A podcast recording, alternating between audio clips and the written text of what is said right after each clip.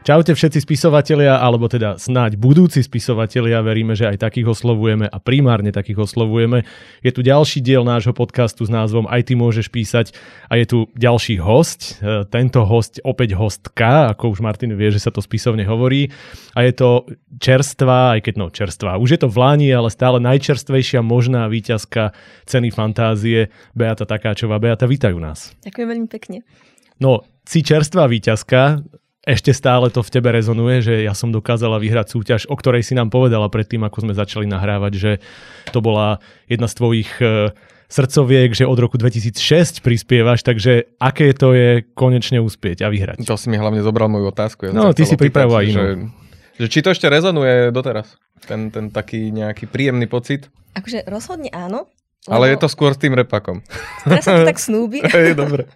Ale ono to bolo veľmi také hlavne abstraktnej, eh, lebo vlastne nebolo možné sa stretnúť naživo, tak bolo to vyhlásené eh, v rádiu a ako zaznelo to meno, a potom nastalo ticho a som nemala v ruke žiadnu sošku a mal som taký pocit, že naozaj sa to stalo. Takže ešte stále je tu nádej, že, že sa to naozaj stalo, že som naozaj vyhrala. Takže teším sa. Je to stále tu. No. No tak takto abstraktne fungoval celý svet. Tie, tie, bohužiaľ, no, naživo odovzdávaní prebehlo. Odkedy si vyhral, odkedy či ja odkedy som... si bol porodca? Odkedy som... Jedno alebo druhé, neviem. Ty si vyhral 18 19 si bol porodca a potom už dva ročníky si mimo. Mm, tak ja som zažil ja, posledné... to, to sa Martinom pokazilo, lebo on v momente, keď prestal prispievať alebo porodcovať... Ty sa to no, ja. Je to tak. No nič, Martina vylúčime z nášho podcastu, lebo zjavne kazí veci. Ale prejdime k tebe, to znamená, vyhrala si cenu fantázie. Momentálne už sa dá povedať, že asi si to budeš písať ku každému svojmu e, profilu v akejkoľvek literárnej forme, že víťaz ceny fantázie. Ale poďme aj k nejakým tvojim začiatkom. Ty si hovorila teda, že e, začiatky boli náročnejšie a dávnejšie. Kedy si začala písať a čo ťa k tomu motivovalo? Písať som začala veľmi mladom veku, lebo človek má pocit, že mu to vtedy ide najlepšie a najnačenejšie, keď má 9 rokov a vidí nejakú telenovelu a si povie, že však samozrejme, poďme napísať niečo. Tak si živo pamätám, že niekde na základnej škole som písala telenovelu o nejakej chudobnej slečny, ktorá si našla robotu na pumpe. To začína ako červená knižnica, ale mala som 9 rokov. Mm, okay. a samozrejme dostane prácu v nejakom bohatom dome, stane sa tam služkou a malo Samozrejme mal to končiť svadbou, skončilo to po šiestich stranách, ale, ale pozor, to boli tie strany s takýmito dva poriadkami, pretože to bolo v treťom ročníku, takže... A do zošita si ju písala. Áno. Jasne. To znelo ako inšpirované Pocahontas. No, presne tak. no dobre, čiže začala si takto a kedy si sa rozhodla, že to je potenciálne dostatočne dobré, aby si to niekam posielala? No tak, keď som skončila s tou telenovelou, tak som mala ešte niekoľko pokusov a potom som dlhý čas písala uh, najúžasnejšiu fantasy knihu na svete, pretože každý začínajúci autor musí napísať najúžasnejšiu fantasy knihu na svete. Tá už mala neuveriteľne strašné množstvo popísaných strán. Asi 500 apetiek a ešte stále tam neboli všetky hlavné postavy, čiže som si povedala, To bol iba úvod vlastne. To bol úvod úvodu. Ale tam bolo aké písmo veľké? To už boli tie tenké riadky, tie okay. riadky. Aj, aj, aj. Uh, áno, rozumieme, všetci sme tak začínali, že si uvedomíš v istej fáze, že vlastne toto asi nebude kniha, áno. ktorá vyjde niekedy. Ale niečo ťa to naučilo, predpokladám. Rozhodne písať, je to akože štilistické cvičenie, to bolo skvelé. Len jedna vec, čo vás to nenaučí, je písať konce a končiť hmm. veci. Čiže vlastne písaním, písania bolo veľa, ale výsledky neboli žiadne. Čiže v nejakom bode som, si, som zistila, že existuje časopis Fantázia, ktorý teda už neexistuje v tlačenej forme, ale stále existuje dedičstvo tohto časopisu, čo je Martinus Scena Fantázie. A to bol skvelý dôvod dokončiť niečo poprvýkrát snať v živote. Tak som zobrala časť z iného románu, v tom čase som sa už presunula na iný román. Už som si povedala, že to nebude najlepšia fantázia na svete. Čo bude druhá? to je najlepšia sci-fi na svete. Á, OK. Takže proste niečo absolútne inšpirované hviezdnymi vojnami. To isté vo Fialovom, hej, takže z toho som zobrala nejakých 15 alebo 25 strán, už ani nepamätám, aký bol vtedy rozsah. Robila som z toho poviedku, poslala som to a to bolo niekedy v roku 2006. Mm. V tom čase bolo v cene fantázia nejakých 50 poviedok. Um, poslala som tam dve poviedky, jedna bola asi 30 a tá z najlepšieho sci-fi románu, ktorý nikdy nevyšiel bola asi 11. Bola to absolútne nepublikovateľná poviedka a som veľmi rada, že nikdy nikde nevyšla. A to boli začiatky v scéne fantázie. Potom som to skúsila aj o rok. Tiež to neboli dobré poviedky a potom som to skúsila o asi nejakých 5, 6, 7 rokov neskôr, čiže posledných, tuším, 5 ročníkov som sa zúčastnila každýkrát a od roku 2018 úspešne, čiže aj v zborníkoch. No dobre, čiže takto si začala písať, takto si úspela, ale ty si medzi tým niekde prešla aj do, keď sme hovorili o sci-fi, tak aj do doslova sci-fi SK, to znamená ty máš s tou literatúrou, s tým písaním, alebo jednoducho s tou fantastikou, ak to tak máme nazvať, e, prepojenú, ak nie kariéru, tak minimálne aj koníček dlhodobo. Áno, veľmi výrazne, lebo vlastne v posledných 10 rokov um, svoje poviedky som pridávala na sci lebo samozrejme písať sa človek nenaučí vo váku, môže sám doma napísať 600 strán, ale prvá a posledná môžu mať rovnakú kvalitu, ktorá nemusí byť práve najlepšia. Bez toho feedbacku to nejde, bez toho aby človek e, mal naozaj konštruktívny komentár, to nejde, alebo aby sa stretol svojim čitateľom minimálne v tom virtuálnom priestore, tak som rada, že som našla Sifieska a tam je možnosť teda posielať žánrové poviedky sci-fi, fantasy, hororu a tie sa bez úprav um, publikujú na stránke a sú prístupné verejnosti, verejnosť to komentuje, boduje a naozaj sú tam takí uh, častí komentátori, ktorí naozaj vedia na plnú hú povedať, že ani som to nedočítal, nezaujalo ma to. Čiže úplne normálne, lebo podľa mňa najnačenejší je človek niekedy v tých nás v škole, mm. objaví literatúru, objaví tvorbu a ide na to a dáva to svojim kamarátom prečítať, oni prečítajú, sú šťastní, neveria, že to vôbec dokáže človek napísať. Čiže vlastne to čítajú úplne inak ako literatúru. Mm. To je váš text, to nie je literatúra, čiže ano. ten feedback tam nebude reálny. A ani to nie je slova práca, ktorá učiteľka musí prečítať a dať jednotku proste, alebo akúkoľvek inú známku. Ten autor, no nie autor, ale čitateľ to vôbec nemusí zobrať do ruky, keď to vezme, môže to zahodiť, keď hmm. to začne prečítať, nemusí to dočítať. Čiže vlastne to vás naučí, že to je dialog s čitateľom a vy sa ho celý čas pokúšate motivovať k tomu, aby prečítal ďalšiu vetu. A toto sa nenaučíte bez toho, aby ste s tým čitateľom komunikovali. To je veľmi pekne povedané a inak... A, hlavne to je veľmi pekne počerknuté, to, čo sme sa tu bavili v tých Presne som to išiel povedať. My si že, počuj, my sme dnes normálne zladení, my máme rovnaké otázky, že, rovnaké názory. Uh, v podstate počerknuté to, čo odznelo, mm. že feedback uh, musí prísť naozaj od niekoho, kto nemá problém ti povedať, že ma to vôbec nebavilo a odkladám to po prvej strane, alebo ešte skôr. A ešte sa vrátim k tomu, ako si začínala s tými veľkými rozsahmi, že tam, uh, mne sa dostalo totiž z okolností tiež, a z hodou okolností tiež toho robím teraz vyslovene iba výcuc a malú poviedku, ktorá, keď som sa na ňu teraz pozrel, tak, tak funguje oveľa lepšie. Ale presne, že tam sa človek vypíše, urobí si, ako si povedala, štilistické cvičenia a to je asi No ako sme povedali, vieš, pod, taký počiarknutý, mm. to nehovoríme len my dvaja tu kecalkovia, ale hej. Aj Na niekto... to máme aj, aj odborných hostí, takže si to potvrdzujeme. Všetci si tak hladkáme tie chrbátiky, že dobre, dobre o tom hovoríte. že nehovorili sme úplne, Presne. úplne hovadiny. Ale mne sa strašne páči, že ty si vlastne sa napojila teraz na našu úplne prvú časť, kde sme hovorili tých 5 základných typov a inak je úplne super, že vždy s kýmkoľvek sa bavíme, tak sa k tým typom vraciame. To si na začiatku povedala, že bol problém, že si písala, ale nedopísala.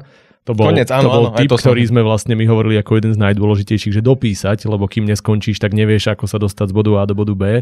Hovorila si presne o tom, že beta readery, teda potrebuješ niekoho ako feedback, no ako my sme, počuj, my sme normálne, do bodu Z. My by sme mohli robiť podcast normálne, podľa mňa, akože, ako nám to ide. No dobre, čiže takýmto spôsobom sa dostala k sci a dnes aj dokonca hodnotíš nejaké poviedky. Áno, vlastne nedávno sa skončila uh, súťaž Slavkonu, literárna súťaž Slavkonu, kde som bola prvýkrát vo svojom živote porodcom Akože na Stifieska môže byť každý porodcom, pretože tam poviedky nehodnotí porota, ale hodnotí to verejnosť. Teda nie aj ty môžeš písať, ale aj ty môžeš byť porodcom. To...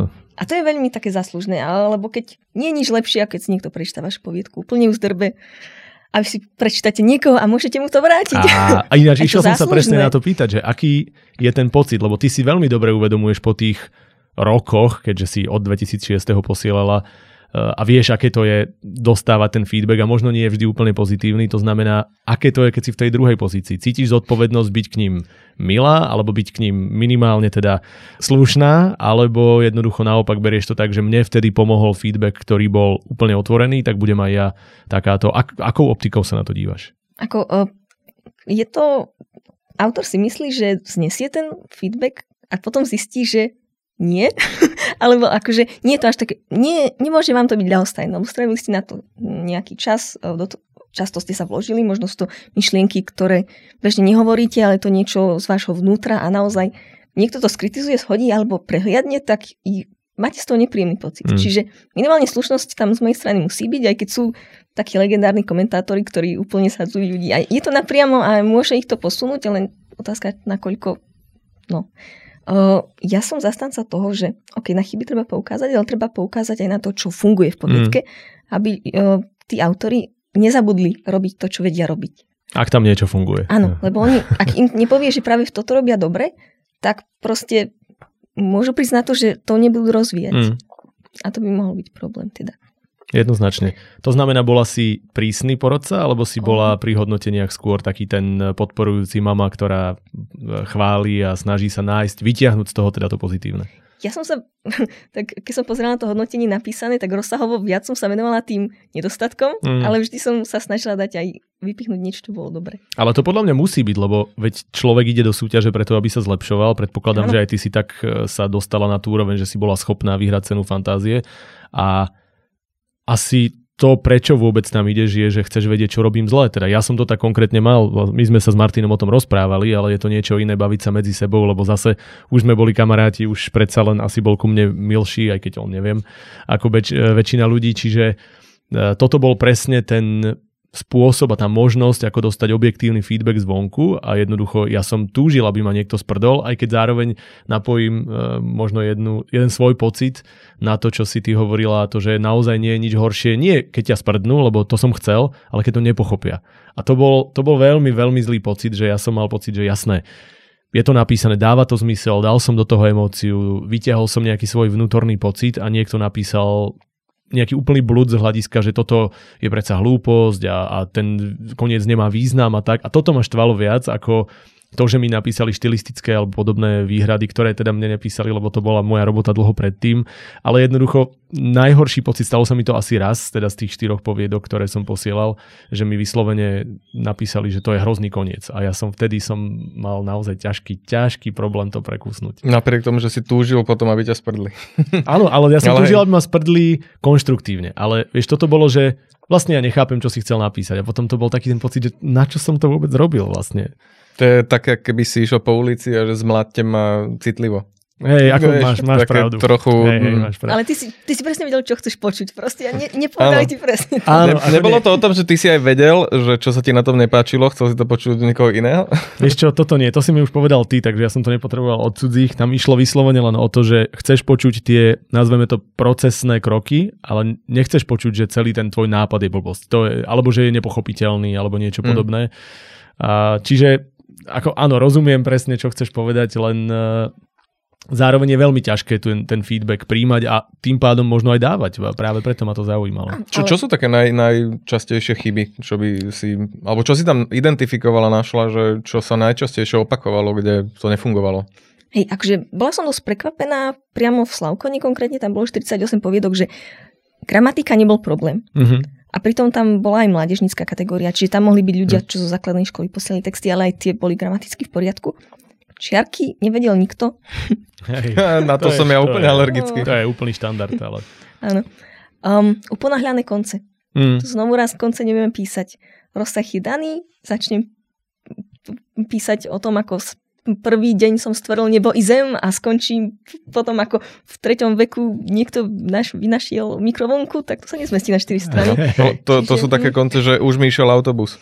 Inak, ale to je, to je veľmi zaujímavé, lebo vlastne to ako keby zapada do toho konceptu. V treťom dieli sme rozoberali poviedku s Ivanom Alakšom a práve to je to, že vedieť ako písať ktorý konkrétny formát. A to mám pocit, že je tiež veľký problém, že kopu ľudí nedokáže odhadnúť, aj keď vlastne môžeme sa vrátiť aj do nášho druhého dielu, do epizódy s Katkou Pivarčivou, ktorá zase Uh, tam sme mali tú debatu s ňou o tom, že či architekt alebo ten archeológ alebo záhradník, akokoľvek to chceš nazvať. A mám pocit, že často ľudia ako keby tieto dva problémy zmixovali. Že jednak nevedia, aký formát píšu, nevedia kam idú a tým pádom, keď príde nejaký ten uh, záve, alebo blížia sa k tomu maximálnemu rozsahu, ktorý môžu napísať, tak len to nejako ukončia. Čože, čo sú vlastne dva veľké problémy, keď ich spojíš dohromady.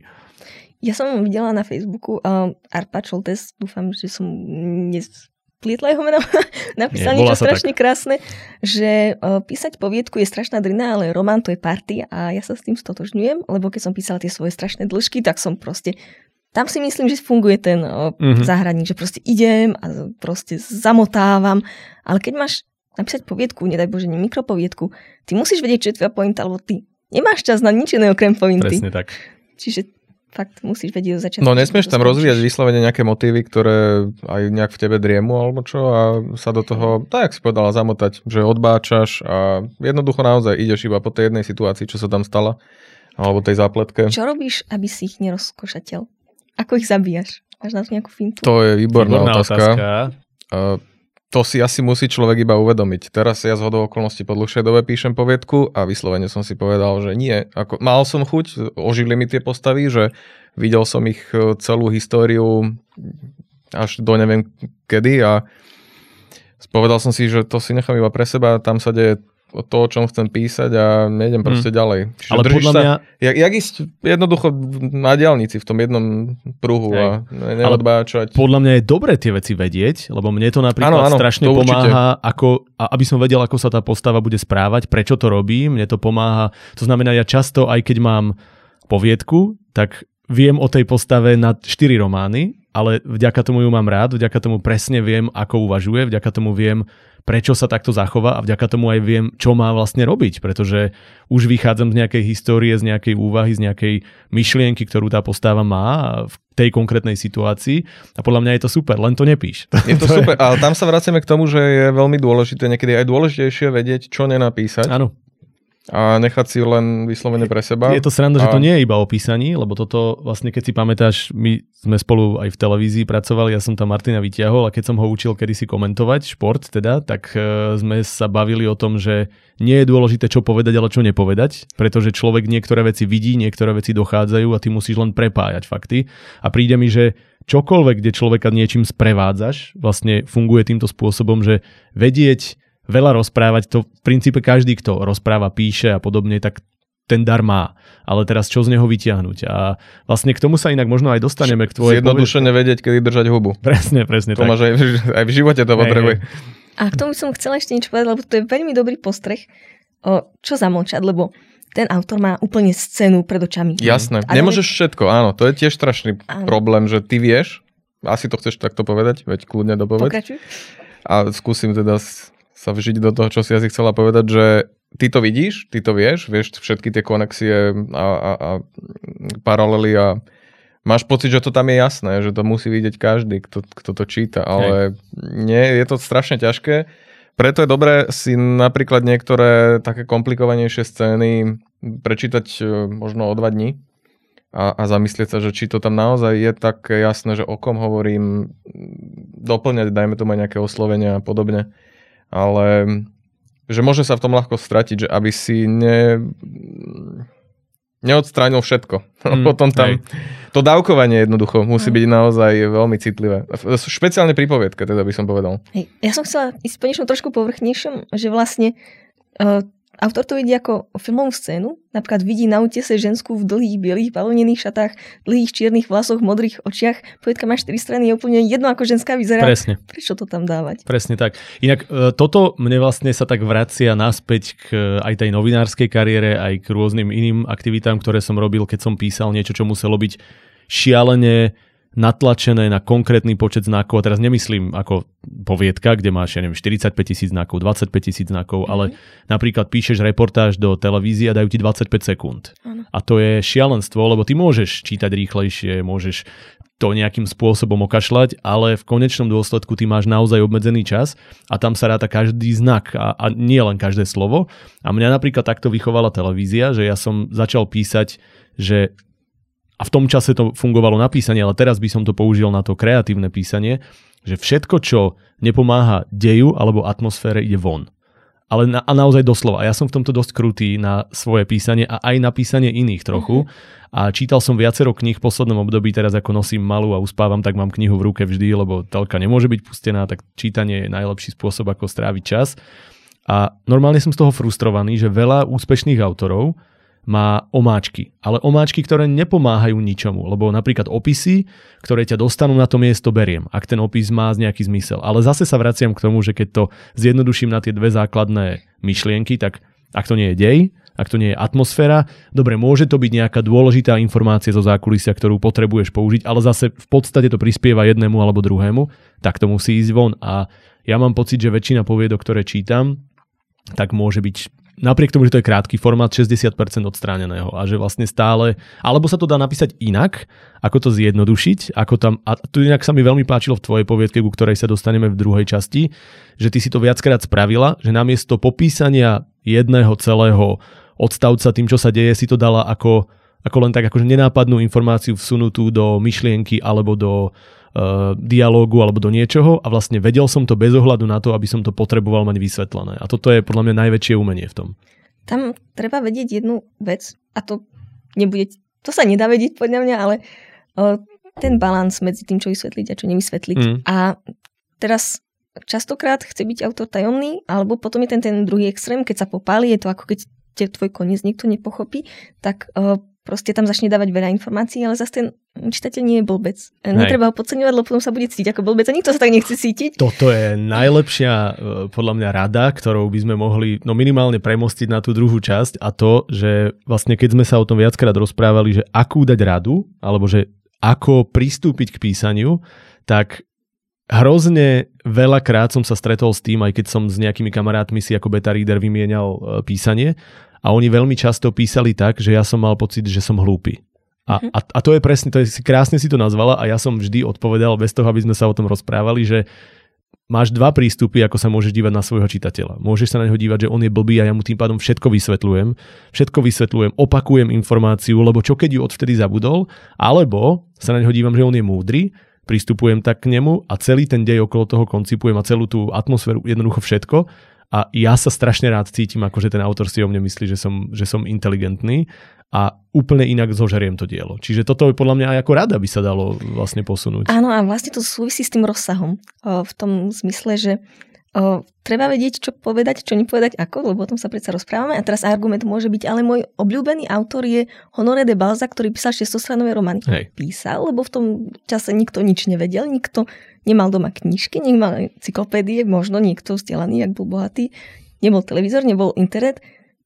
On im musel povedať úplne všetko. Mm. Takže tu na, keď proste nejaké zviera, nejakého démona, ktorý je v celom nejakého elfa, proste človek si to vygooglí, vie, ako vyzerá, ide ďalej. Aj keď, no, čiže tie informácie už plnia úplne inú funkciu, už proste nemusíme nikoho vzdelať Hej. o tom, o čom píšeme. A to no, nehovoríme to, iba o fantasy, to hovoríme to, úplne To je dobrá analýza, ja som zastancom napríklad teraz také metódy, že jedna informácia na taký nejaký úsek daný alebo na jednu scénu, či keď chceš o nejakej postave niečo prezradiť, vyber si jednu nejakú ideálne niečo neprvo, neprvoplánové, farba očí je proste mm. jedna bodka jedna ale daj niečo také naozaj, že mm, až, až tretia voľba by som Korenie. povedal. Áno. A keď chceš o nej povedať viac, počkaj si na inú scénu, kde sa opäť mm. niekde objaví tá postava, lebo je to aj taká zrýchlená doba, že ľudia jednoducho majú problém s tým absorbovať všetko a, a skôr je lepšie, keď je on zvedavý a chcel by vedieť viac, Presne. ako keď, ježiš, tu už a hlavne, čo je podľa mňa najkľúčovejšie, kniha je špecifická a rozdielna oproti filmu alebo iným týmto médiám tým, že ty si chceš predstavovať veci. A v momente, ako mm. mi všetko niekto povie, tak mňa to prestáva zaujímať. Ja mám v hlave predstavu a veľmi sa mi páči to, čo si vlastne ty povedal, keď sa deje v praxi, že mi pridáš jeden malý fakt a ja si ho dokreslím do tej postavy, alebo do toho miesta, alebo do toho deja. A vlastne ja si to vykresľujem postupne, ale ja chcem vedieť veľa vecí po svojom. Ja nechcem, aby tá moja postava, keď ja to čítam, vyzerala tak ako tvoja postava a nechcem, aby tvoja, alebo ja neviem, tvoj dej, alebo tvoje Čak ale nech vyzerá ako chceš, urob si, moju postavu si vymyslí ako ty si uvidel. Hej, a veď, presne, jedno. a veď presne o tom to je, že ja nechcem, aby to, ako si si ty pri čítaní tej istej knihy predstavil túto postavu, alebo toto miesto, alebo túto situáciu, aby sa to identicky zhodovalo s tým, čo som si predstavil ja. To je podľa mňa čaro kníh. No a potom je ešte tá druhá stránka, že ako to tam vložíš. Mm. Že či to tam naozaj hladko zapadne, alebo je cítiť, že si to tam potreboval niekde dať hej, hej, a že to tam trčí jak e, jeden kúsok lega. Hej, na ktorý stúpiš a strašne. No, to, hej, presne. Čiže Ano. Tu sme sa pekne zhodli. Zase sme si tak pohľadkali tie chrbátiky. Dobre. Sme sa pohádať na niečo. Ale veď my sme nie, nepovedali počkaj, nikto, že to vieme robiť dokonalo, len že vieme, že takto by a sa to asi nejako My malo tu robiť. na to ani nie sme, pretože nikto nevie písať dokonalo, povedzme si pravdu. Každý urobí chybu. Ja som čítal kvantum veci, ktoré som žral a aj tak som tam vždy niečo našiel. Vždy to bolo, že toto tu bolo navyše, toto tam nemuselo byť, ale to je preto, lebo to je subjektívne. Čiže ano. podstatné je, aby sme písali najlepšie, ako vieme a snáď si to nájde niekoho, koho to baví. Ako si ty povedal, že tie objektívne chyby treba odstrániť, tak ja to, sa to tak tiež pozriem. Sú tie subjektívne, že atmosféra, hmm. čo je pre niekoho veľa primálo, ale potom sú tie objektívne, ako sme sa bavili o tých čiarkach, alebo také trošku, nie tak úplne konkrétne ako čiarky, ale že kratšie odseky, aby sa to lepšie čítalo. O, ne, opisovať e, strašidelné veci slovami, že to bolo také strašidelné. Proste, Hej, presne. Veci, ktoré vieme, že, že sa nemajú veľa s kvalitou textu. Ale na druhej strane sú tam potom tie subjektívne veci a teraz si treba uvedomiť, že neexistuje najlepší autor na svete a mm. že naše texty nebudú úplne pre každého najlepšie a že musíme vedieť, pre koho píšeme. A keď budeme vedieť, pre koho píšeme, tak potom vieme zvoliť ten jazyk a vieme odstrániť tie objektívne veci a potom sa nám pravdepodobne nestane, že nás nepochopí, ale my budeme vedieť, pre koho píšeme. A to sa mi často stáva pri niektorých textoch, lebo napríklad štilistika je úplne jednoduchá, vety sú krátke, je to také, že proste 12-ročné dieťa by to prečítalo a zrazu gor scéna strašná, ktorá pre to dieťa vôbec nie je, ale pre toho dospeláka, pre ktorého by bola, ten zvyšok textu je úplne nudný. Mm-hmm. Takže Poznať svoju cieľovku. Hej. Mm, veľmi, veľmi dobrý point. A veď posúďme sa k tomu, že či, či Bea písala tú poviedku vyslovene cieľene na súťaž, alebo posúďme sa konkrétne k tej povedke. Hey, jednoznačne. Dosť... Ja som k nej plán, plánoval sa dostať a nazval by som to, že v druhej časti podcastu, pretože musíme si splniť komerčné povinnosti a potom pôjdeme aj teda jednak k tvojej poviedke a vyťahneme si z nej to podľa mňa čím najviac trčala to bol humor a možno sa pobavíme trochu o humore. Takže krátka pauza pre teba, vieš, čo to znamená, ak si pozerala podcast? Dopozerala si ho aspoň do polky nejaký predtým? Do polky až nie. Aj, aj, aj, takže ty nevieš, to je super, ty nevieš. Dobre, uh, tak ja ti to rovno poviem a potom až pri pauze uh, budeš môcť sa s tým potrápiť. My tu máme takú špeciálnu vec a to, že aby sme vyplnili komerčné prestávky, tak tú komerčnú prestávku dávame nášmu hostovi písať a začali sme príbehom, ktorý odštartoval Martin ako prvý host, medzi tým už sa to nejako pohlo a ty teraz budeš musieť dopísať ďalšie tri vety, ktoré posunú dej ďalej a budeš to musieť urobiť počas tej minúty až troch, dobre, nepotrápime ťa extrémne, keď my budeme čítať našich reklamných partnerov. Takže začni svoje mozgové závity rozbiehať a ideme na to. Dobre, poďme. OK, čiže tu ti podávam tvoje kreatívne príslušenstvo. Bojím sa. Dobre robíš. A prečítam ti, aby si vedela, na čo nadvezovať. Len aby si chápala, úvod úplne sme to strelili z brucha, ale už nám to zostalo navždy, robíme post-apo thriller. A mám tu Martinov úvod a potom v druhej časti Katky Pivarčiovej za Slobodna Červenákovej, takže nemusíš mať tlak, vôbec tam nie je žiadny talent. uh, tak prečítam ti tie ich časti, čiže úvod. Nábojnica sa skotúlala pod nefunkčný mraziak s roztopenými nanukmi. Muž, ktorý držal kartón minerálok, sa zosunul pred seba ako snehuliak počas odmeku. Martin isto trpí. Sta- to nebolo v texte, hej, to len hovorím. Stačil týždeň a ľudia sa kvôli balenej vode začali chovať ako barbary. Hovno spadlo do ventilátora. na časť. Nemám toaleťák, ozval sa z latríny ženský hlas. Muž neodpovedal. Z úst mu vyliezol pavúk s dvanáctimi nohami a ponoril sa do roztopeného korneta. Ideš. Akokoľvek chceš nadviazať, môžeš, videla si Katka uhla, máš na to chvíľku. Môžeš to vrátiť späť do pôvodných kolají alebo ísť Mart- úplne niekde mimo. Ja myslím si, že Martin dúfa, že niekto prebije ten jeho úvod, lebo on s ním nebol spokojný zhruba po 5 Čo, s roztopeným snehuliakom, hej? A to je pravda. A s čím si nebol spokojný na tej svojej pasáži? že to malo 4 vety na miesto troch. A to s tým som ja nebol spokojný. A taká nejaká dikcia, neviem, rytmus tam medzi treťou, štvrtou vetou e, sa to tam tak zavrávoralo. To rozoberieme na samostatnú časť, podľa mňa. Dobre, poďme si prečítať partnera. Naťahujeme, ak si si všimla, Beata, naťahujeme ti ten čas, keď sa my. Hmm. Takže ja to zase prečítam, nebudeme vymýšľať. Dnešnú epizódu vám prináša spoločnosť Promovieserov, v ktorej priestoroch sa stále nachádzame, tak ako vždy. Miliónové štúdio. Presne tak, miliónové, no ako minimálne snahou bolo, ale v každom... Aj s umelou papraďou si prestan, že umelá, všetci si mysleli, že je živá a ty si to teraz pokazil. A hlavne to nie je papra, to je monstera asi. Neviem, teraz som si to vymyslel. Nevadí. E, v každom prípade spoločnosť Promovie Sero okrem filmovej produkcie ponúka klientom audio a video služby pre všetky účely, či už promo vašej spoločnosti, záznam akcie, livestream, voiceover, alebo napríklad takýto priestor, či už na podcast alebo video rozhovor. to. No proste stránka sa chystá, to už ste počuli miliónkrát, sme uprostred Petržalky, takže pokiaľ chcete aspoň toto štúdio využiť, ozvite sa, môžete dostať samozrejme nejaké vynikajúce podmienky a kontaktovať nás môžete či už cez e, Facebook, už aj Instagram, ktorý sme rozbehli, no fičí to tam šialene, alebo stránku, samozrejme Facebook a Instagram aj ty môžeš písať, alebo stránku, alebo Facebookovú stránku Promovy.sk. Myslím si, že začiatok máme. Chceš Ja sa niečo presne pozrieť? poviem, čo sa mi nepáčilo. Stačil týždeň a ľudia sa kvôli balenej vode začali chovať ako barbary. To bolo také vnúcujúce tomu... mm, tomu Oznámil si, ako sa Mm, ľudia chovajú, namiesto áno. toho, aby tak to toto ukázal. je, presne. Namiesto toho, aby, so, aby, aby sa oni rozhodli, či tých ľudí, ktorí tam, dajme tomu, budú vystupovať, uh, či ich budú považovať za barbarov. A nemám rád také vnúcujúce veci, to je taká celkom jedna z takých konkrétnejších vecí, čo... Ale to je podľa mňa bol tlak, ktorý si cítil s tým, že máš tri vety, tak si urobil aj tak štyri, Mm. ale že máš málo vied a musíš to oznámiť. Lebo to predtým, tak to bol opis deju, nejaký taký Áno, pokus áno, áno. možno trochu nejakej takej umeleckej... Uh, A vlastne tým si aj zároveň trošku vysvetľoval, čo sa deje, čiže to bolo v poriadku. to bolo v poriadku, Hej. ale potom som s tou jednou vetou, tá, tu by som škrtol napríklad. Keby Možno urobíme nejakú, dáme to Beate, ktorá robí teraz už porodkyňu, už je vieš skúsená Mm. ako porodkyňa, tak ona ti to preškrtá a možno do... Keď to budeme vydávať ako poviedku alebo zborník jedného dňa, Hej. ty môžeš písať e, Ako, kreatívna už poviedka. to hovno vo ventilátori bolo v poriadku. Čiže hovno vo ventilátori je vždy najviac v poriadku. A ka- Katkine vety napríklad boli úplne v poriadku, lebo A ona to uhla tak pekne, že tam sa vlastne nedá nič vyčítať. Ona išla do kreativity čistej. Dobre, No. dobre, no počkaj, ale ty už máš, že? Ty Á, kokso, my tu naťahujeme čas a ona už je ready. Dobre, tak ale ona je vypísaná od 9 rokov. víťazka ceny fantázie, no tak čo čakáš? Ideš. Papier, znovu sa ozval ženský hlas. Mozog, sa znelo od pokladne. Kedy si krásnej pokladničke odpadol kus nosa, že by im aj Michael Jackson závidel. Dobre. No a podľa mňa sme krásne ukázali tvoj štýl písania v určitom zmysle a vlastne k tomu sme sa chceli dostať jednak teda k poviedke tvojej konkrétnej, ktorá sa volala čo sa nehovorí, o čom sa nehovorí, o čom sa nehovorí. O poviedke sa ale môže. O poviedke môžeme Ako hovoriť? takej. Poď- Alebo chc- Poďme to skúsiť a uvidíme, čo stane. Á, dobre, dobre.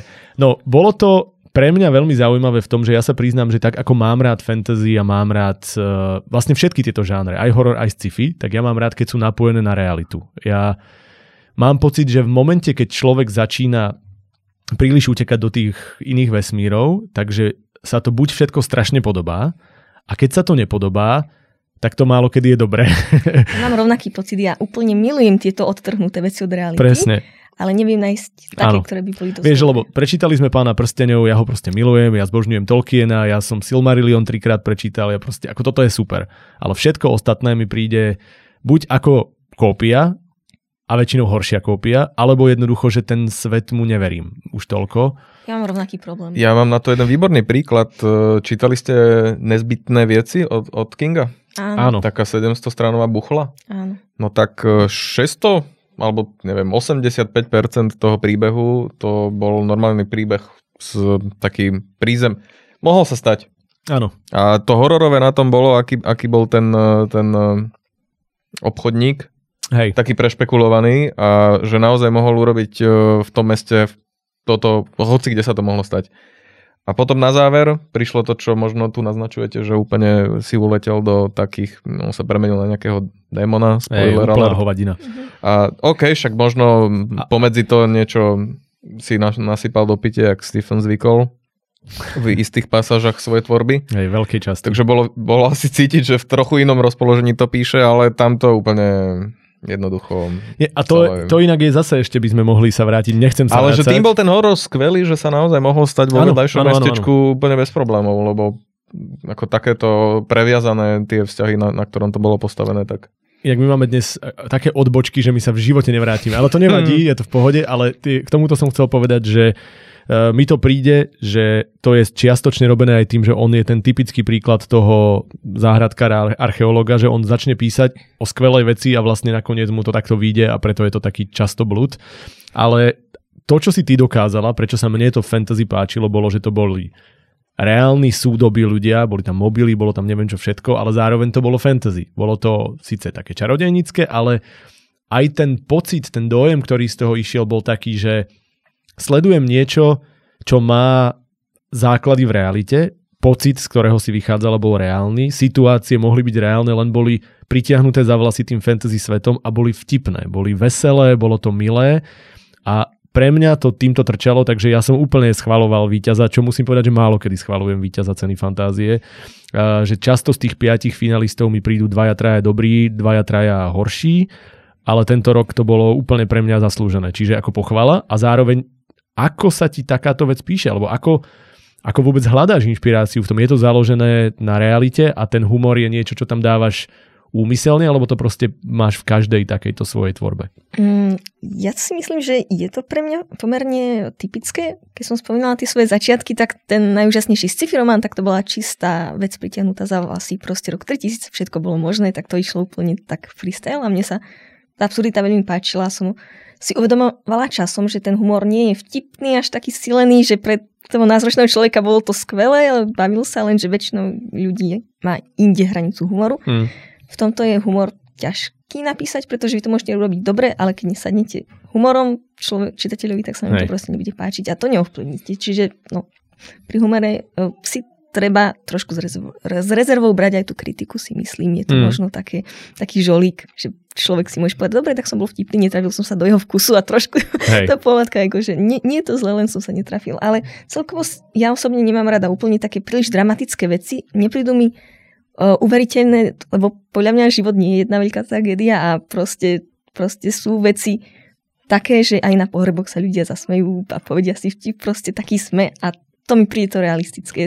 To, potom má človek pocit, že sedí na pive s kamarátmi, keď si číta poviedku, mm. ktorá mu sa mu prihovára tak presne, presne tento pocit som mal, presne ten pocit som mal, že vlastne to ešte aj zabrda do trošku iného problému, ktorý ja často mám a to sú dialógy, že ja málo kedy uverím dialógy a tie tvoje boli 90% času, že áno, takto sa ľudia bavia, lebo to je proste, sú to, je, je to nedokonalé, je to a nemyslím nedokonalo napísané, ale nedokonalé, lebo ľudia nepíšu uhladené vety, teda nerozprávajú uhladené vety, keď ich ty píšeš potom a že ľudia reagujú tak, ako reagujú a často je to proste zmetočné a často je to fakt, že veselé práve tým, že tí ľudia dokonali nie sú a toto také bolo. Čiže ako si sa dostala, toto je tvoj teda štýl, alebo si si to musela nejako vycibriť, alebo kde si našla a zistila to, že nebudem asi písať takýmto uhladeným spôsobom. Ale ja by som to možno ešte doplnil, lebo tam máš viacero úrovní takého, možno to nie je ani úplne, že humor, ale taký voľný, naozaj veselý štýl písania. Hej, tá, tá nemusí to byť naozaj smiešné, presne, presne, presne. alebo že by som sa pri tom smial, ale cítim, že ten autor sa pri tom bavil, že to, že to išlo Je to naozaj... uvoľnené, tá uvoľnenosť je pre mňa kľúčová a vlastne z uvoľnenosti vychádza trochu aj ten humor v, v tomto zmysle. Áno, a pritom akože tie postavy majú problémy. A to je dosť dôležité podľa mňa sklbiť, ale treba to klbiť tak, aby jedna veta nebola strašne um, dramatická, že v jednej vete nemôže nikto umrieť a v druhej už sa nikto smeje Hej. Stále používam ten istý príklad, ale OK. ale áno, treba ten prechod, aby bol plynulý. A... To je to, čo som sa učila najdlhšie. Aby mm-hmm. bol mhm. ten prechod medzi vážnymi a menej vážnymi pasážami. Jednak to a zároveň ten humor sa dá dať e, na rôzne spôsoby. Tam, či už to cez nejaké situačné veci, že tá situácia sama o sebe je vtipná, ale ty ako, dajme tomu, rozprávať vtipný nie si tým jazykom, ale situácia je smiešná, lebo si ju tak viac menej mm nadizajnovala ako autor. Podľa mňa najťažšie je byť e, vtipný ako rozprávač v e, nejakých vedľajších vetách a podobne. To jednoznačne. To veľakrát vypali tak nejak kontraproduktívne. Hlavne keď sa snažíš, byť vtipný, presne. O nejaké prirovnanie, metaforu, ktorá je akože s nej má niekto Ako hovno padlo do ventilátora, hej. Ale to nie je vtipné, len je to také, že ano, nemáš problém Znázorňuje to. povedať niečo tak, ako ti huba narastla. Dajme tomu, že aj toto spomínal, tuším, King v tých svojich tých mm. radách, že, že nemáš sa tváriť, že teraz sa ideme rozprávať naozaj oficiálne. Mm. Najmä pri tých dialogoch to naozaj strašne potom... Tam to strašne reže uši. Uh, vyzerá škrobene, keď mm. všetci tak, ako si hovoril. To bolo dobré, že ľudia rozprávajú nedokonalo, zaseknú sa, povedia inak, iným slovosledom, ako by mali. A keď to niekto vie akoby napodobniť, že naozaj máš pocit, že to ten dialog presne niekde musel prebiehať naozaj a bol iba prepísaný, tak, tak vtedy si v podstate akože, ako autor úspel. Takže čo sa mne osvedčilo? Čo sa ti teda očividne podarilo? Čo sa mne osvedčilo, ako k tomuto dôjsť, o, tak o, Samozrejme, že keď som hovorila tie moje počiatky, tak som sa inšpirovala hviezdnymi vojnami a pánom prstenov a to robí veľa ľudí, že prečíta si niečo dobré, jo, a ja chcem niečo také napísať. Lenže to potom vidno, keď človek píše svoje postavy podľa literárnych postav a nie podľa reálnych mm. ľudí. Podľa mňa autor musí byť dobrý pozorovateľ. A všímať si, ako ľudia reagujú v reálnych situáciách. Minimálne, ak chce písať uh, zo súčasnosti, čo teda mm-hmm. som ja písala. Čiže ak by sme to mali do nejakých typov, uh, lebo stále vravíme, o, alebo bavíme sa o tom, že tu máme nejakých, veríme teda našich divákov alebo poslucháčov, ktorí sa chcú na, od toho niečo naučiť, alebo od nás, od teba, od našich hostí. Čiže aké sú tie typy, ktoré by si ty k tomu dospieť k veselému, uvoľnenému, realistickému písaniu a hlavne teda dialogom a možno aj celkovo rozprávačovi, čo by si im poradila? Um, asi dávať pozor vlastne na veci okolo seba a snažiť sa inšpirovať s bežnými vecami. To sme tu mali ale toho pozorovateľa, že naozaj e, niekedy sa len tak obzerajú okolo seba, ako ľudia rozprávajú a povedz si, fú, toto by som niekde toto bolo dobre povedané, čo tu odznelo a niekde to použijem, alebo nie nejakú takú parafrázu toho, tej situácie. Mm. Čiže asi to si tým chcela povedať, že... Aj to. Alebo proste, keď uvidíme nejakého strážnika vonku, ako sa s niekým rozpráva, máme pocit, že o, taký malý, trošku tlustý a urobíš si z neho takú komiksovú postavičku mm, v hlave mm. a povieš si, skvelé, tak to idem niekde použiť. Áno, robiť si také, také, si ukladať týchto ľudí, ako keby také tie somatotypy, prípadne no. im niečo obmeniť, aby to nebolo úplne, že jednak jednej. Ja to tiež väčšinou, že kombinujem. Ja inak som si normálne, že pri čítaní tej tvojej e, poviedky som si odfotil dva momenty, ktoré mi prišli ako ukážka toho, ako sa to robí. A jeden, ktorý som si povedal, že tuto je presne ten, ten, ten drobný moment, kde by sa dalo, napríklad keby som bol porodca alebo niečo také, povedať, že a to, tuto sa to dalo urobiť inak. Uh-huh. A ja to normálne možno vyťahnem. Ne, nemal som to v pláne, len teraz mi to vlastne napadlo. A to jedno bolo úplne dokonale oznámené, že niekto čaká bábo. To bolo, ja som nikdy, ne, alebo veľmi dávno a hlavne nie v takejto súťažnej poviedke som niečo také nevidel. A snažím sa, áno, toto to bolo. Akože že... konkrétne práve tento oznam? Áno, to, nie, nie tento, ale všeobecne, že informácia podaná nejakým spôsobom, ktorý je taký prírodzený bez toho, aby si to popisovala. A tam to bolo, že išlo to celkom dobre, vydýchla si Ajka na hlas. Ako by v sebe tento povzdych dusila celý deň. Bela sa oči uprela do, do tváre staršej sestry a až keď videla, že aj Euka šťastne prikyvuje a rukou si hladí ešte ploché brucho, uvoľnene si srkla zo šálky. Ešte ploché brucho stačilo vlastne tri slova za sebou dať a bolo jasné, že čaká bábo a že celé, celé to, k čomu to budovalo a ty si nevedela, čo to je, bolo vysvetlené, že vlastne oni oznamovali otcovi, že čaká bábo. A toto bolo, ja som si to prečítal a hovoril som si, že ty tam nepotrebuješ dať nič. A vlastne ty si to ani nedovysvetlovala. Raz si to ešte akože pripomenula, čo bolo v poriadku, lebo si už nechávala mňa ako čitateľa pôsobiť, alebo teda cítiť sa inteligentne, že už o tom viem. Už sme spolu že už som to, Áno, že už som to pochopil, že vlastne, vedia, ja to musím pochopiť z tejto informácie, ale vyslovene som si povedal, že koľkokrát som ja dokonca aj v tých dobrých poviedkach, alebo dobre hodnotených poviedkach čítal veci, ktoré boli na silu, že vlastne boli bol venovaný celý odsek, celá pasáž vysvetľovaniu niečoho a že toto nebolo treba. Takže to bolo pre mňa veľmi veľmi pozitívne a to som chcel povedať, že nie len teda to uvoľnenie z hľadiska dialógu alebo z hľadiska e, jazyka, ale ešte aj vlastne v podávaní informácií, že ja, mne, to, mne to vyslovene hladko prebiehalo a že to je, to je vec, ktorá e, zase, ak máš na to nejaký tip, poď, poď s ním von. No to sa podľa mňa nedá natrénovať. A ani sa nie. to nedá, že teraz idem napísať niečo naozaj tak elegantné, lebo bolo to super. Mne to pripomína to, čo sme sa raz bavili, neviem, či si to ty nevytiahol pri mojej povedke, tiež z okolností v cene fantázie s tými stoličkami.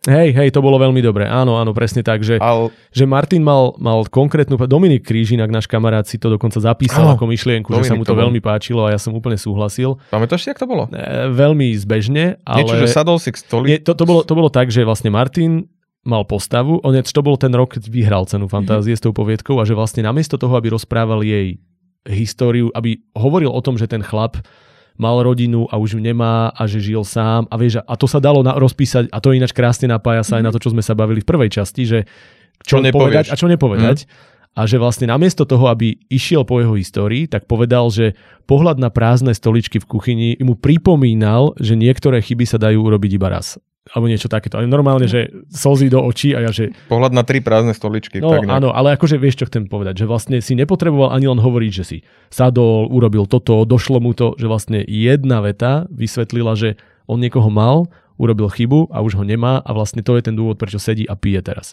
A nikde to tam spomenuté nebolo, čo je podľa mňa úplne úžasné a toto bolo veľmi podobným spôsobom. Ale ja chcem ti povedať, že to sa nedá načasovať, takže teraz idem napísať niečo naozaj literárne gigantické, že to buď to príde, alebo to nepríde. Hej, ale to sa chcem spýtať teba ako typ, lebo zase keď máme my dvaja zbytočne hm. a to, že keď takúto vec píšeš alebo ideš informáciu do toho dostávať, máš ju najskôr napísanú ako odstavec a potom hľadáš, ako ju zapracovať, alebo už si pri tom vymýšľaní, pri tom tvorení konceptu vymýšľaš aj spôsob, ako ju dostať vyslovene podvedomo, alebo teda, že vyslovene nenápadne do toho deja ako informáciu. Ako kedy? Um, väčšinou um, píšem od začiatku do konca, čo je zvláštne, lebo vlastne ani maliar nepíše od ľavého horného rohu do pravého, ale tak um, Viem, že mnohí autori píšu scény jednotlivo, potom to dajú dokopy. Ja napíšem jednotlivú scénu, ak mám proste nutkanie, že teraz mi to skvele napadlo a dám to, tak potom mám zbierku, ale pomerne krátkých. Väčšinu textu naozaj píšem od začiatku do konca. Prípadne dve, dva veľké úseky, maximálne tri a potom ich spojím. Mm-hmm. Čo sa pri tom môže potom stať, e, je, človek sa veľakrát zasekne a nevie, ako spojiť tie scény. Mm-hmm. A čo sa mi o, e, osvedčilo ako najlepší typ je vôbec ich nespájať, dať tam, vynechať e, akže medzeru, predel, strich a ideme ďalej. To je taká scenaristická záležitosť, že nepotrebuješ vidieť, ako človek nasadne do auta a presunie sa niekam, Áno. ale proste začínaš ďalšiu scénu inde a každému je jasné, ako sa to stalo, pokiaľ to je dobre napísané. Ja zvyknem hovoriť, že nemusíš otvárať každé dvere, hej, alebo hej. opisovať každé otvorené dvere v danom príbehu. Hej, je to tak. No dobre, a teda keď sa vrátime k tomu humoru alebo k tomu, k tej uvoľnenosti, je nejaká konkrétna, ja neviem, rada, typ, čo by človek mohol robiť? Alebo v čom je podľa teba humor v uh, literatúre taký špecifický a prečo je ho ťažké napísať?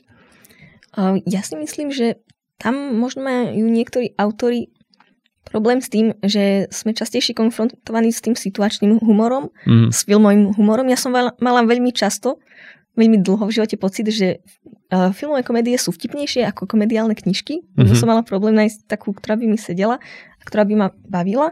A potom som zistila, že proste iba som nenašla to správne. Čiže tam je fakt tá nevýhoda, že treba si nájsť autora, ktorý nám sedí, lebo však keď si vezmeme prečeta, tak to sú dve skupiny ľudí, že Hej. jasné áno a jasné nie a nič medzi tým. Inak asi štyrikrát som sa už išiel spýtať nechal som to tak, že či si tým bola inšpirovaná, lebo mi to v niečom pripomínalo ten, ten jazyk, alebo teda tú uvoľnenosť, tú atmosféru by som to možno až nazval, aj keď to je úplne iný svet. Mne sa na prečítavu asi najviac páči presne tá atmosféra, ale konkrétne vtipky neúplne stále. Mm-hmm. Si hovorím, že toto áno, toto nie. A vlastne keď si to čítam, tak si hovorím, o, toto by sa mi páčilo, že to možno aj adaptujem a toto si hovorím, o, tak to by som to nechcela robiť. A to je ďalší z tých typov a podľa mňa to tu už veľakrát znelo a ešte bude znieť, že treba veľa čítať a treba mm. si všímať, čo sa mne konkrétne páči, ako to chcem robiť, ako to nechcem robiť. Tak úplne plánovite, ako keby sa človek učil, že OK, tak toto sa mi páči, toto, mm-hmm. toto chcem. A máš nejakých autorov, ktorých by si, keď sa bavíme o humore, uvoľnenosti odporúčila, tak okrem Prečeta a tých, čo boli spomínaní? O... A okrem Martina Petra samozrejme. Samozrejme. Um, mne sa strašne páči Joseph Heller, Mm-hmm. Ale najmenej sa im páči hlava 22 a všetko ostatné sa im páčia viacej. A on spája tú komiku s tragikou. Mm-hmm. Vlastne, ok, je tam muž, ktorý pomaly starne, má problémy väčšinou rodinné a proste nevie, čo so sebou, príde si strašne priemerný a je to strašne vtipné, mm-hmm. aký je on tragický. A to, mi, to je skvelé, podľa mňa. A zároveň je to aj e, často veľmi absurdný humor. Fakt sa nebojí ísť do úplných takých vecí, kde ti zamrzne mozog a potom sa vrátime naspäť, ako keby sa to ani nestalo. Také úplne mm-hmm. iba momenty. Martin, ty si z môjho pohľadu bol dlho taký ten nositeľ, že ak niekto píše vtipne, takže a z môjho okolia alebo z ľudí, ktorých osobne poznám, tak si to ty, ty máš nejaký typ, ktorý by si tomu do, doplnil, lebo ty vlastne sa tým doslova živíš, keďže teraz napríklad píšeš aj tú futbalovú výpku alebo športové témy, robíš vyslovene ako, ako satíru to nazvime, čiže to nie je vec, ktorá je len že v tejto chvíli vsuniem scénu do niečoho, čo píšem, ale že naozaj musíš byť dokonca na pover vtipný. V čom je to hlavné tajomstvo, aby ti to išlo, aby to nebolo trápne, ako často vidíme tie pokusy, či už filmové, alebo literárne? Nemôže podľa mňa každý písať uh, uvoľnenie a vtipne. Sú ľudia, ktorí zase majú talent na to napísať niečo napínavo alebo, alebo dojemne. Zapisuješ si, napríklad, nejde. zapisuješ si napríklad uh, vtipy? Mňa napadne napríklad... vtip a zapisuješ si ho? To už tak ne, nefunguje. Určite nie pri, pri literatúre, lebo tam to mm-hmm. naozaj musí byť e, také spontánne. Mhm, Že tebe to to, deja. keď už máš niečo pripravené, tak, tak to väčšinou naozaj to tam nepatrí. A uh, skúšal som to robiť aj bez toho, že naozaj teraz idem písať vážne a dám si pozor, aby naozaj tam nebol ani náznak toho, lebo chcem, aby uh, tá téma bola braná seriózne, ale mm, nie vždy to tam nejakým spôsobom presiaklo, Mm. takže mne to tam tak vchádza už by som povedal na takej podvedomej úrovni.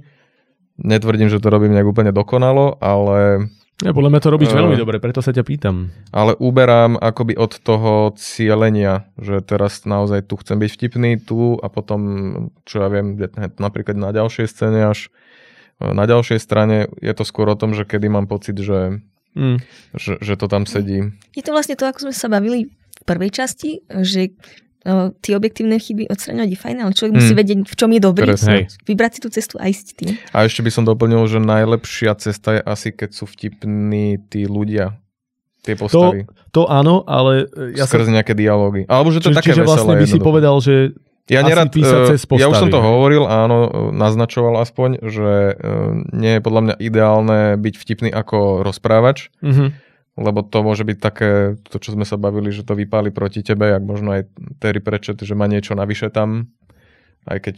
mm, sme si dovolujeme kritizovať tá veľká vec.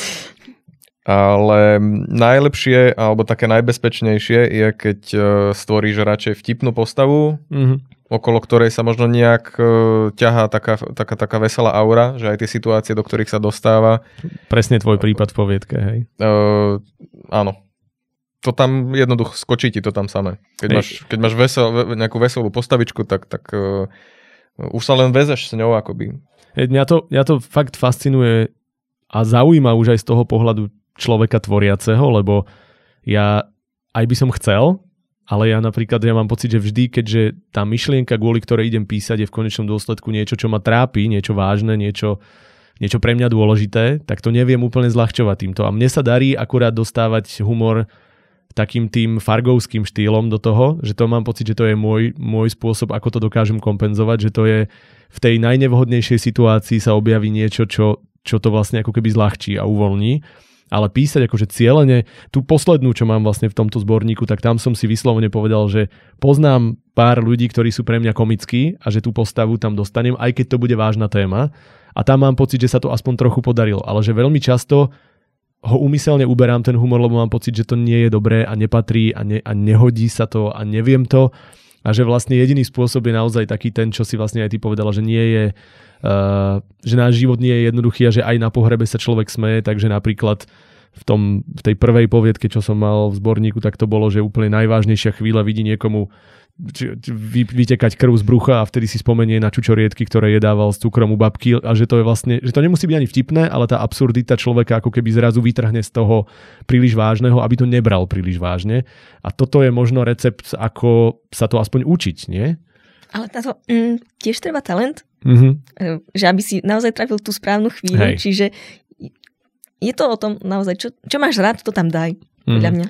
Ja mám na to jeden praktický, alebo teda konkrétny príklad, čo zrovna teraz čo píšem, keď chceš počuť, že, a to, to mi teraz napadlo, eh, v poviedke, ktorá začína takou mafiánskou scénou, že objavili krysu vo svojej firme, ktorá akože chcela nejakým spôsobom vydierať, tak ho zobrali na most SMP a chytil ho ako ten, tá gorila eh, za nohy dole mostom.